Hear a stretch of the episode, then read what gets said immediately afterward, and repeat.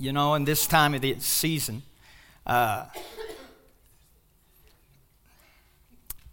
Mary, the story of Mary is such, such an awesome story, isn't it?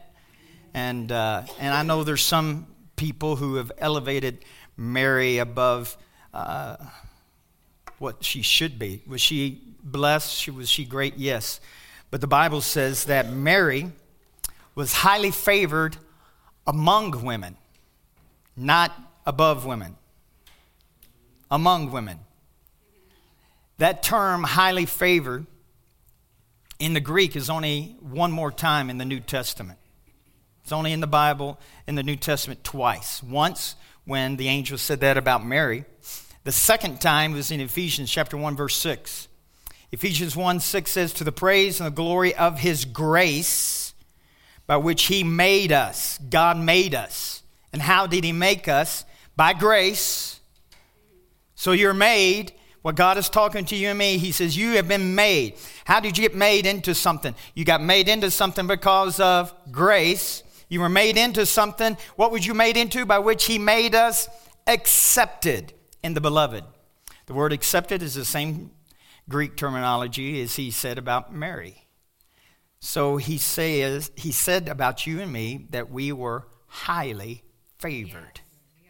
Just like Mary was highly favored everybody that's born again has been highly favored. What does that mean to be highly favored? Oh, well, you're just special. No, it means so much more than what you can grasp.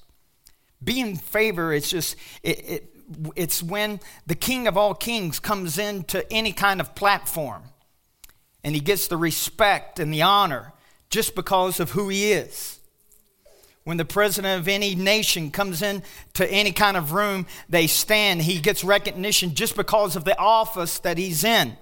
You and I have been placed in an office that is unlike any office on this planet. It's unlike anything that you could be placed in. You could be placed in the highest natural thing on this planet, and it wouldn't even come close to what God has placed you and me today. That we are highly favored in the spiritual realm above all principalities, above all powers, demons, and even angels. They even look at us with great respect and honor because of what God has made us. Hallelujah. So, this is the thing. In 2018, I believe God wants to reveal to you and me what he has done in us so that he can work through us to change people around us. Man, that's a Facebook quote. And I'm not even into Facebook, let me tell you. God wants you and me to know that there is something that has happened on the inside of us.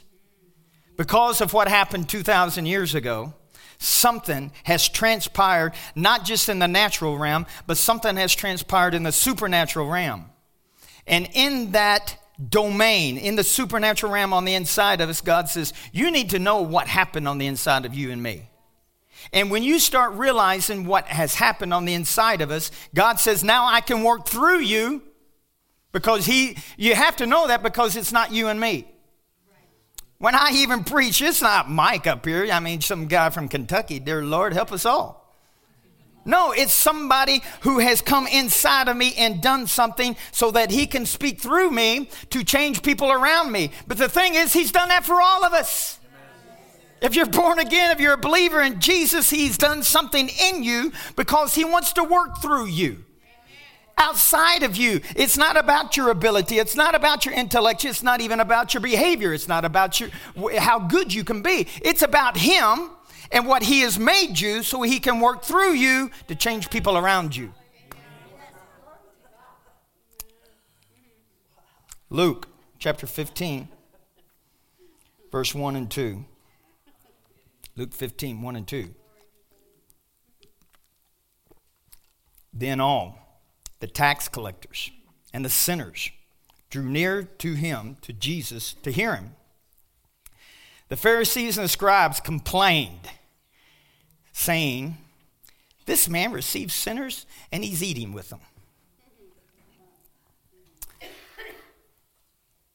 In the whole chapter of Luke 15, you should really read that a couple times over, maybe even. In Luke chapter 15, Jesus, he's just really hammering on the Pharisees and the scribes, the religious folk. In that culture, if you study that culture back in that day 2,000 years ago, tax collectors were the scum of the earth. They weren't just looked down upon, they were like the rejects. Now you have to see exactly what kind of people they were. They were Jews. The tax collectors were Jews but they worked for the Roman government. The Romans hired them, paid them quite well. Most tax collectors were wealthy people. But what they would do is they brought shame upon their Jewish brothers and sisters by collecting money from them and even having extortion, taking more than what they even owed. And so the, the Jewish people looked upon tax collectors as just hideous people, rejects, the scum of the earth that nobody wanted to be around. They were literally abomination to the Jewish nation. That's how the Jewish people looked upon them. And the Pharisees and the scribes, they literally hated them. I, I read one article about from one theologian. Uh, I don't know if there's proof on this, but I, so I'm just prefacing it by this is what he said. And uh, he said this that every Sabbath, the religious leaders, they would stand behind the pulpit every church service, and they would literally read the names out loud of who the, the tax collectors were of their city and proclaim that they were the scum of the earth and that they could not be even forgiven. That's how bad of people they are. They can't even be forgiven. So they would read their name to bring shame to them because of the shame that they brought upon their nation. And then, of course, Pharisees and the scribes, they had to pay taxes just like everybody else. But they even refused to touch them. So when they came to collect them, they would throw the money at their feet. They refused to even touch them. And if by chance they were walking down the street and, and they weren't paying attention, if they brushed up against a tax collector, they would go home immediately, change clothes, and bathe because they touched the untouchable, the, the hideous, the sinner of all sinners, the abomination to their nation. That, oh, it was just horrible how anybody could be a tax collector. And it's it is just so neat to see in verse 2 it says and that Jesus ate with them. Again, you have to know a little bit about culture. The culture is that if I ate with someone, I'm in agreement with them, I'm bonding with them, I'm accepting them. It wasn't just like you ate with anybody. And it's like that way even today in some cultures. You know, you may go out to eat with some of your friends at work, or whatever, it means absolutely nothing. Back then, if you ate with somebody, everybody's going, oh. You're agreeing with them, you're accepting them, you're bonding with them. And whatever they stood for when you ate with them, you became one with them during that time. And so it was a, a put down of all put downs when the scribe says, Your master is eating with tax collectors. How can you follow somebody like that? He's, he's bonding himself, he's having a bonding time with the despicable, the abomination of all peoples. He's, he's eating with them. So, Jesus ate with tax collectors. He was saying to the tax collectors, your own people reject you. And let's be honest, they were probably feeling so guilty in themselves. They knew they were doing wrong. I'm sure they had had a hard time going to sleep at night. I'm sure that they probably felt like, you know, I'm a really terrible person. I'm shameful. I brought shame upon my family. But I put a lot of money in my pocket. So they would excuse themselves, but you know how terrible they had to feel about themselves to the point that they probably hated themselves. So, what Jesus was saying to them, I'm going to eat with you to show you that God's not rejecting you, to show you that I can bond with you and love you and come to you right where you're at. Religion says you have to go to God. God, as always, says, I'll come to you. I'll come to you. Jesus wanted to be identified with the untouchables. He wanted to be identified with people that were abomination to everybody else. He wanted to be identified with them. In the Luke chapter, that chapter of Luke chapter 15, you can read it. You ought to read it over and over again. This is a chapter that Jesus is declaring war on religion. he tells story after story after story, and he's speaking to the religious people. I mean, he's literally slapping them upside the head with a story after story of what the kingdom, what God is all about.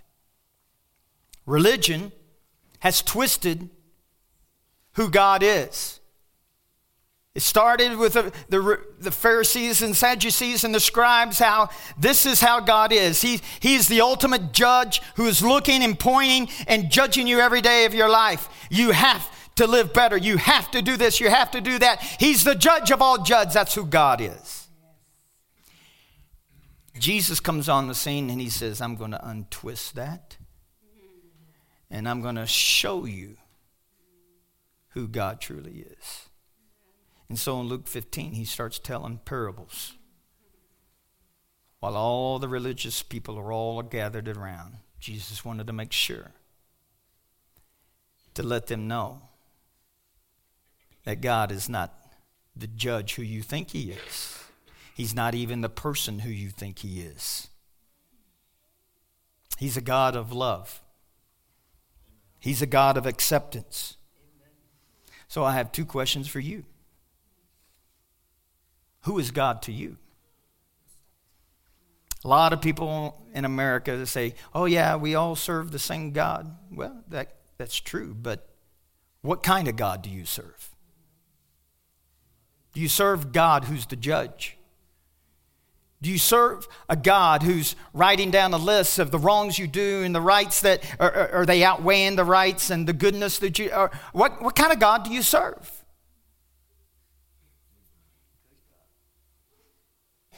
Do you serve a God that may put sickness upon you? Do you serve a God that, that may cause you to have some financial difficulties just to keep you humble? What kind of God do you serve? Because once you start figuring out what kind of God you serve, you start figuring out who you are then. And that's the whole purpose of what Jesus wanted to do. In John chapter 1 verse 18 it says no one has ever seen God but the unique one who is himself God is near to the Father's heart, he has revealed God to us. So the whole plan uh, of Jesus coming was not just for salvation, but was to reveal to mankind who God really is. Matthew, Mark, Luke, and John is who God really is. He's the one who goes out to people and comes down to their level, and he's reaching out to wherever the lowest point. It's just like water. You pour water Water has the nature in it to find the lowest point and go there. It's the same nature as God. He pours himself out to this planet. And he is seeking to the lowest point possible, and that's where you'll find him. Not in the lofty high places, not in the places where men want to be seen and heard he will go into the cracks and the corners and the darkest point of people's life, of the self destruction that people have made themselves, and that's where you'll find him.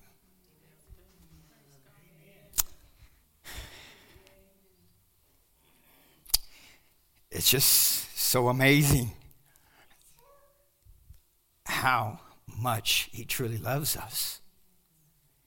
And in Luke chapter 15, he tells story after story. He says, A man has a lost sheep. He has a hundred. 99 are with him, but there's one that's missing. But he doesn't say the word missing, he says the word lost. You know, if I can't find my keys, my keys are missing. But if I have one of my grandkids that is lost, that's a whole different terminology. The world will stop. If I lose my keys, okay, well, I got to find, I don't tell anybody. If I lose a grandkid,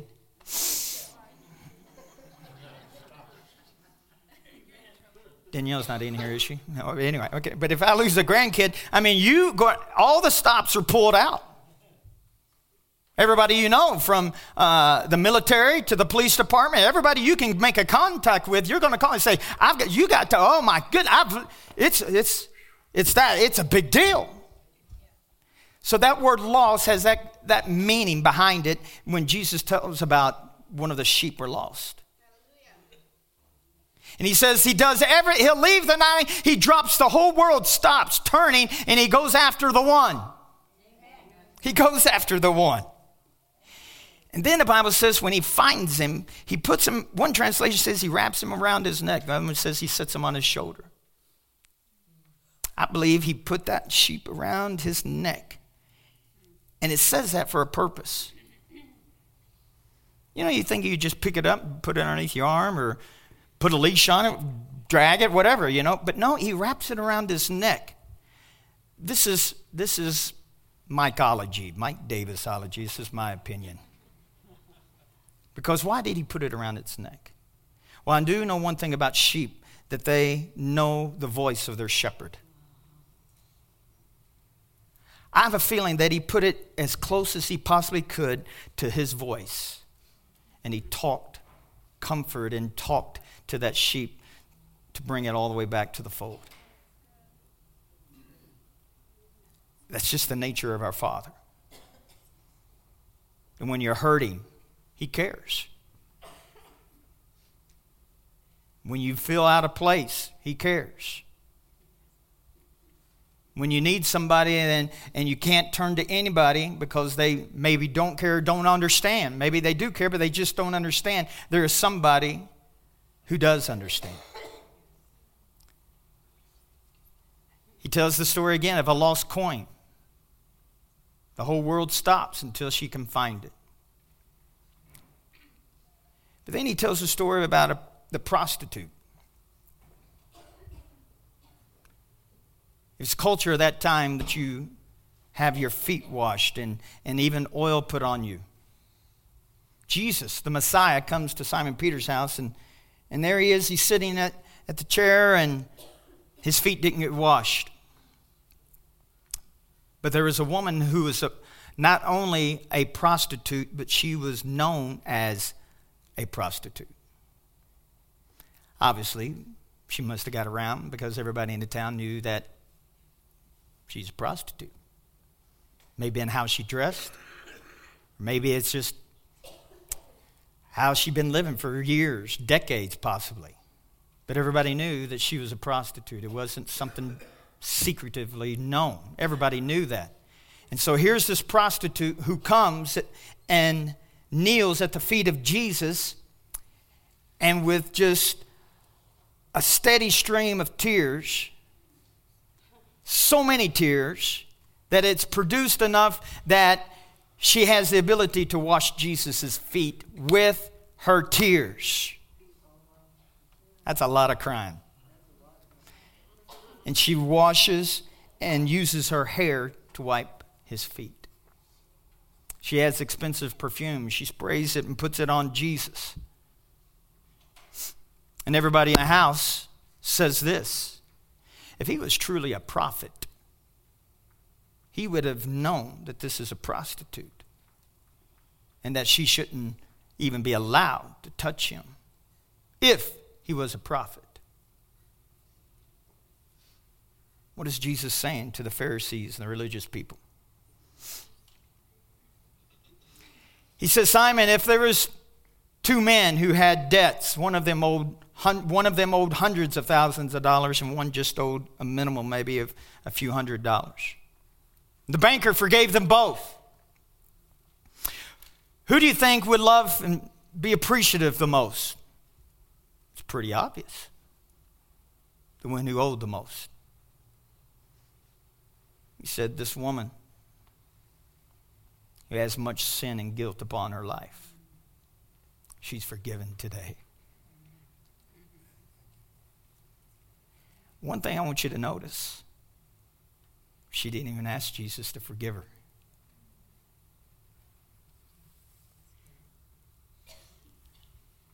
She didn't say, Would you forgive me? She didn't even ask. God gave her something that she didn't even know that she needed. She just knew that love was in the room. When love is in the room, things get accomplished. she knew that he was her answer. She knew that he was the answer. And Jesus said, Her sins being many are forgiven this day. And so they said, Who is this that can forgive sins? The woman caught in adultery. Again, the religious people pulled her out, humiliated her, to shame her.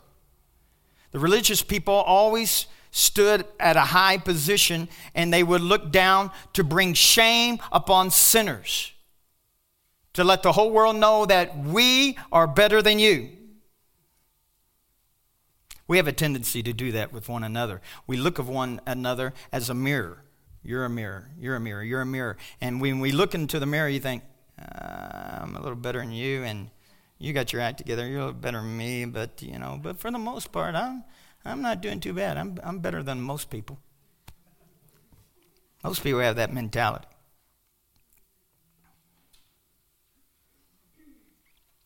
But unfortunately, we're no better than anybody.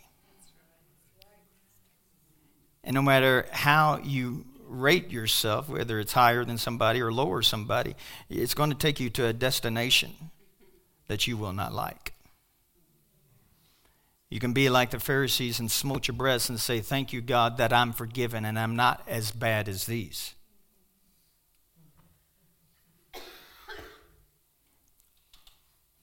Blessings and the love of God is not something that just oozes out of God. It's who He is. Even the blessings of God. You don't seek the blessings of God when that's just what comes out of Him because that's His nature. It's just His nature. It's just an outflow. When religious people would find a sinner, they brought shame upon them. And so when the woman caught in adultery, the whole uh, scenario of that is we want to bring shame upon you to let the world know that we don't do that kind.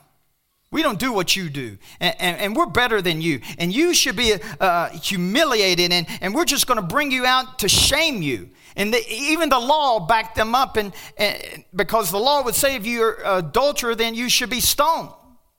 The old covenant said that. So they thought, now we have him right where we want him.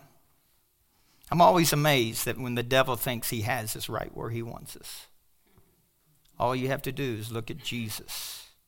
And there's not just a way of escape, there's a way to victory. I'll say it again. There's not just a way of an escape, there's a way to be victorious. And so that's just happened, just like that. What do you say, Jesus? Moses and his law, the most respectable man, Moses, says, she should be stoned. So they all pick up the rocks and say, Just give us the word. Jesus turns to them and says, You're absolutely right. He who's without sin cast the first stone. One by one, from the eldest down to the youngest, because the oldest realized that I got lots of sins. They walk away. Jesus turns to the woman and says, Where are your accusers? Is there anybody accusing you? None, my Lord. You realize Jesus could have picked up the rock and threw it. He had no sin. But the words come out of the Messiah Neither do I condemn thee. Neither does God condemn.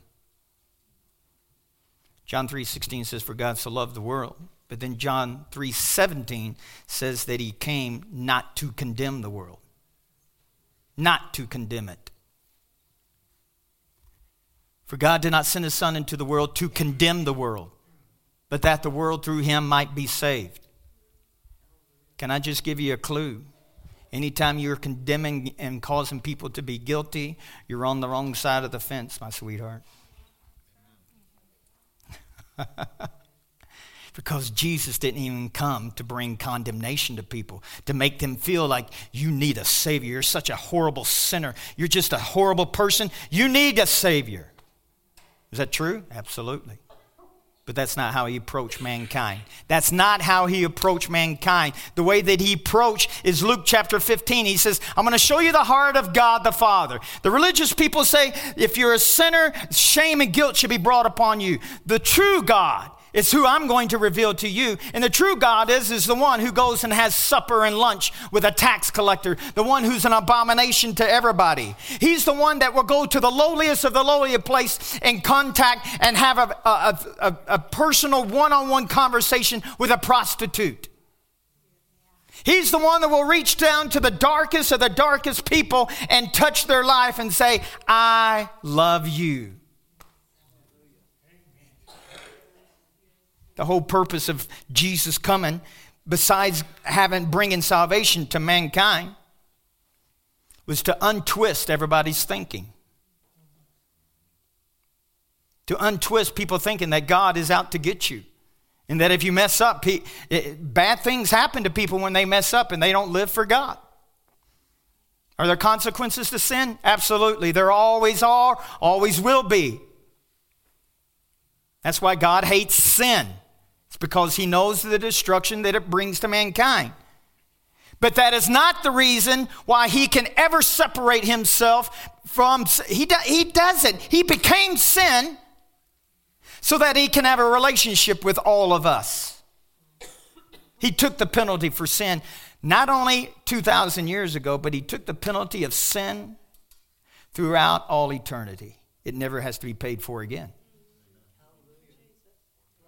sin will never have to be paid for again. It was stamped by the blood of Almighty God, paid in full 2,000 years ago. There never has to be another payment for sin. That's good news for you and me. You know what that means? I don't have to pay for my sin. I do not have to pay for my sin. You don't have to pay for your sin. That's called grace. It's called the love of God. And time and time again, in Luke chapter 15, he, he tells the story there was two sons in a wealthy family. And at that culture, at that time, the father didn't have to die to give his wealth and pass it on. So the younger whippersnapper, he just sit there and said, I'll take my inheritance now. The father didn't ridicule him. He said, okay. If you read that story, it says the father divided his total inheritance to his two sons, to both of his sons. The younger son, he took off.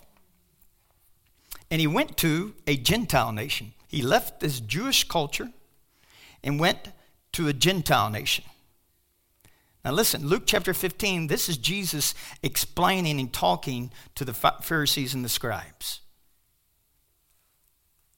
So when he sit there and he said he went to a Gentile nation, they just went, oh, oh, the, oh, just an, that's an abomination to his father, to, to us as a nation, as Jews, going to the, oh, the uncircumcised.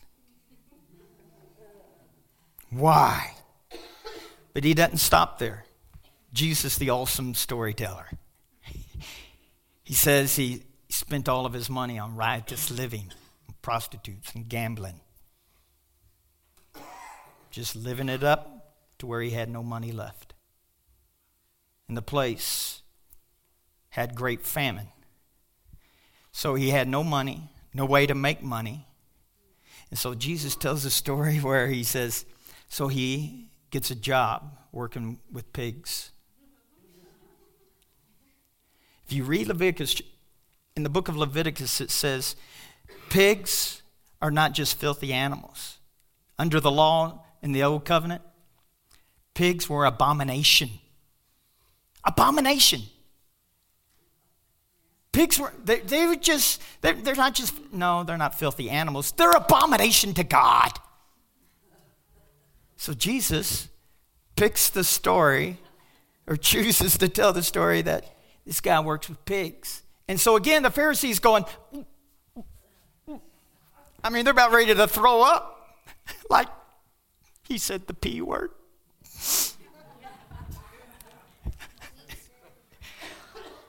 He's working with pigs.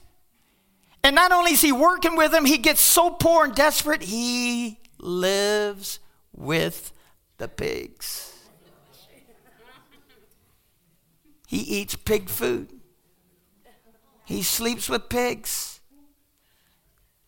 I think he probably smelled like a pig. He had pig juice in his pores.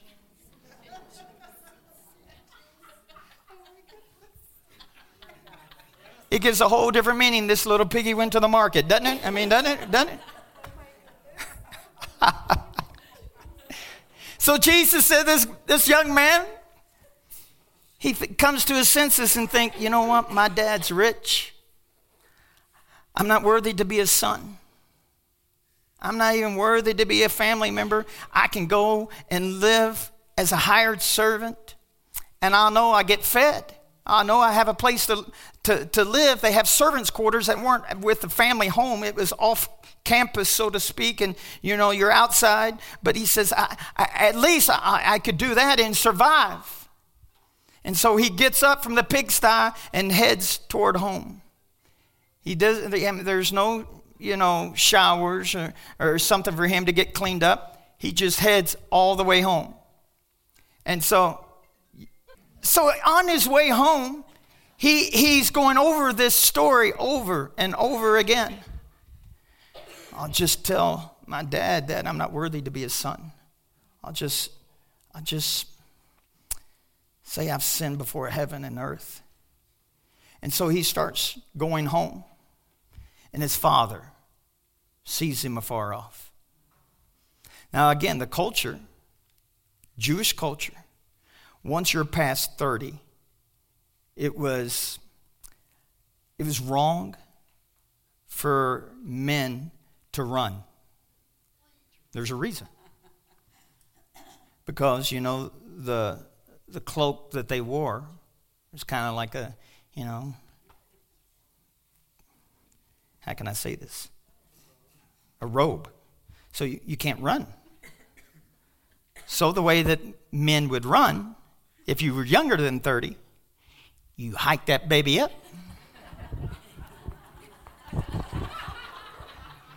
That's how you ran.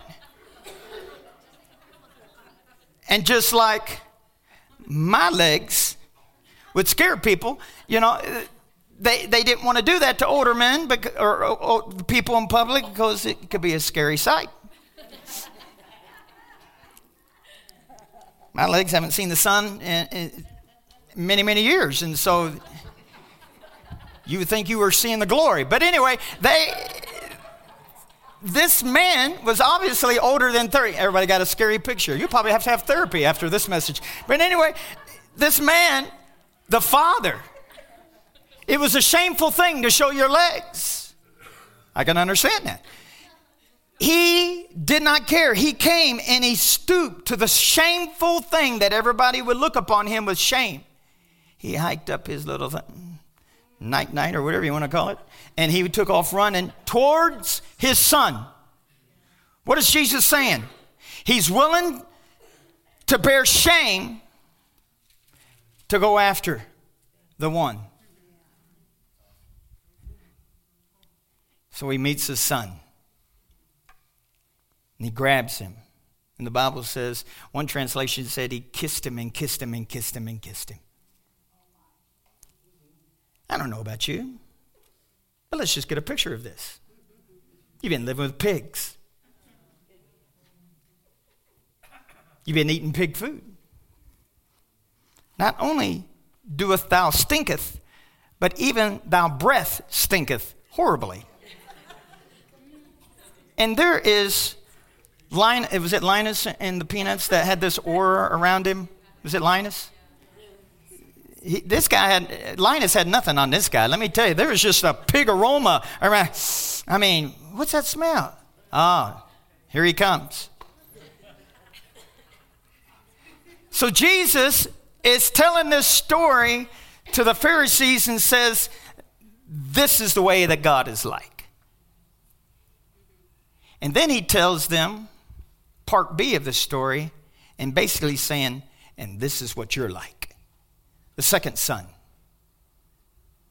who got the inheritance just like his fir- the first son. He's outside working hard in the fields.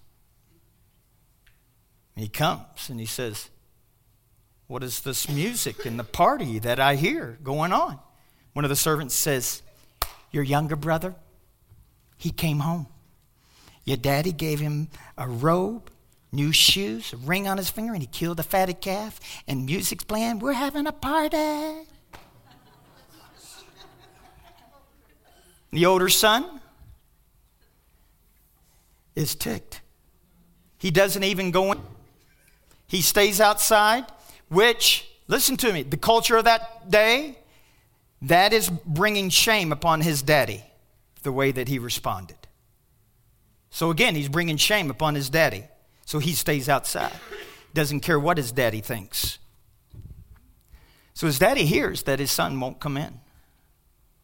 So the second time, the father stoops and embraces shame and then he goes after his second son. So not only did he pour shame upon himself for the first son, he does it again for the second son. And he goes out to where his son is and says, What's going on? He says, Dad, I have been faithful. I've worked hard for you.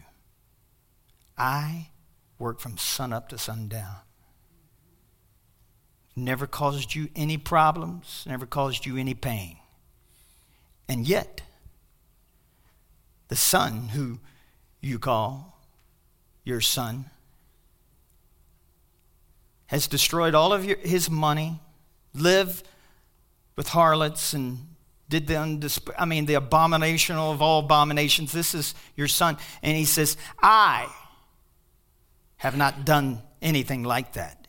Yet you've never given me a fatted calf or anything like that. What the son was saying was this I've been up here all of these years serving you.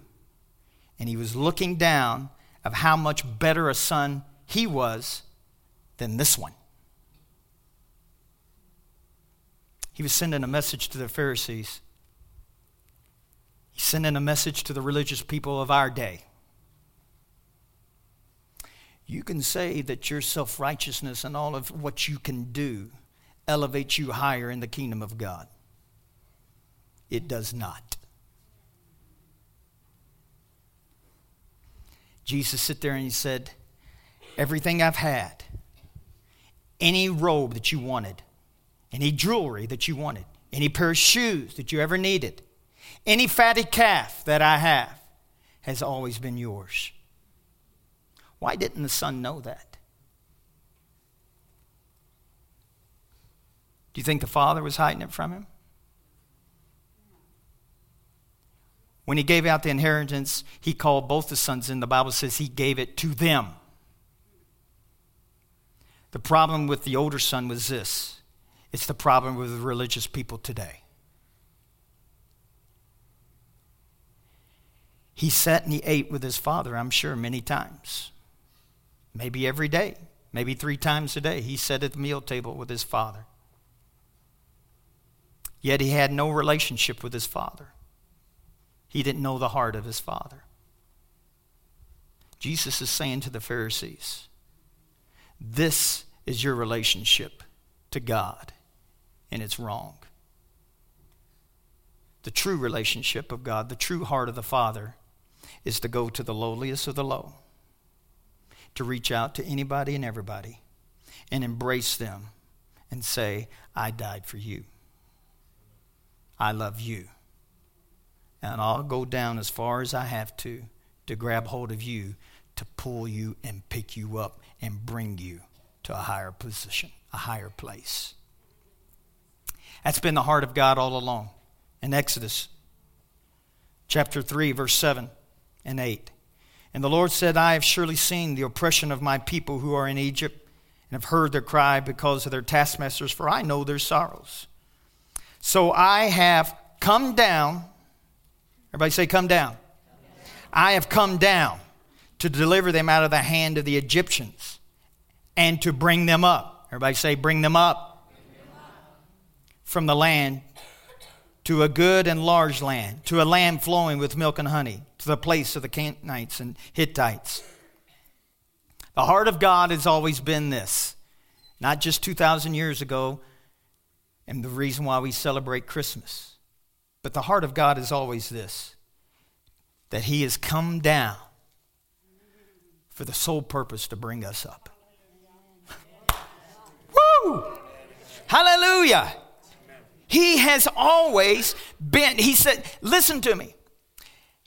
Now, you may think this is a strange statement, but I believe this. God would not want to be God if he had to be God without us.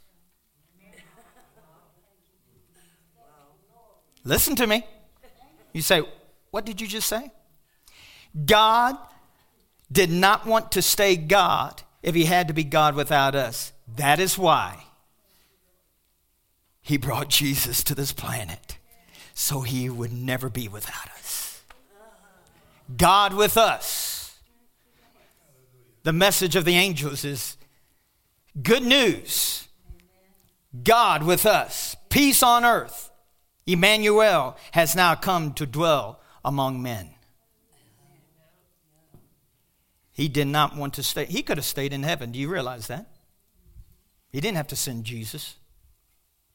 We could have been living under the law, just like the children of Israel. Still living under the curse, still living in a performance mentality, trying to do good before Him, and always failing. Yet God said, I'm going to make a way where it seems like there's no way, where man cannot get there and never could get there. We could never get there. So Jesus said, I will pour myself into a baby. And I'll put that baby, I put the seed inside of a woman, and she shall give birth to the King of Kings and the Lord of Lords. So God poured himself in the most vulnerable place that he could possibly put himself a baby which cannot look after himself which cannot take care of himself, which is totally dependent upon its parents. God put himself in that position. Do you realize that? Why did he do that? Love. Love. Listen, you need to make this your prayer because I can teach you one love and I can do my best to explain love, but love cannot be taught, love cannot be comprehended, love has to be revealed. because God's love is nothing like what we think love is. Oh, I really, really love you. I love my wife. I love people. I love our church. I love. But that's really not even coming close to what God loves us. It's not a natural thing. Why?